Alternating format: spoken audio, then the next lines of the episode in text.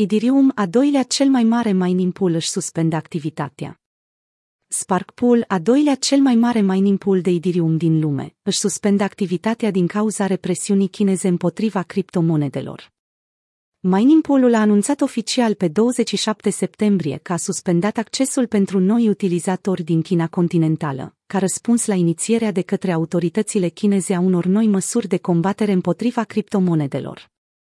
Închiderea Spark Pool între interdicțiile Chinei și apariția Idirium 2.0 În urma restricțiilor inițiale de vinerea trecută, Sparkpool va continua să închidă serviciile. Pe 30 septembrie intenționează să suspende activitatea utilizatorilor existenți al mining pool-ului atât în China, cât și în străinătate.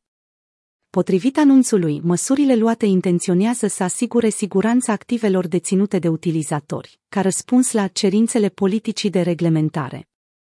Sparkpool a declarat că mai multe detalii despre închidere vor fi trimise prin anunțuri și mesaje. Lansat în China la începutul anului 2018, Sparkpool s-a dezvoltat până a fi a doua cea mai mare mining pool din lume pentru minarea Ethereum-ului. La momentul redactării, puterea minieră a Sparkpool-ului reprezintă 22% din hash rate-ul global al Ethereum. Noutatea vine într-un moment în care guvernul chinez și-a întărit poziția negativă față de criptomonede, declarând ilegale toate tranzacțiile.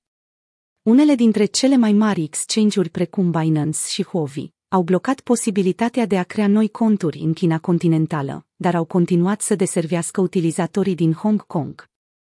Închiderea Spark Pool mai este și influențată de trecerea de la un mecanism Proof of Work, POW, la un mecanism Proof of Stake, POS, al Idiriumului.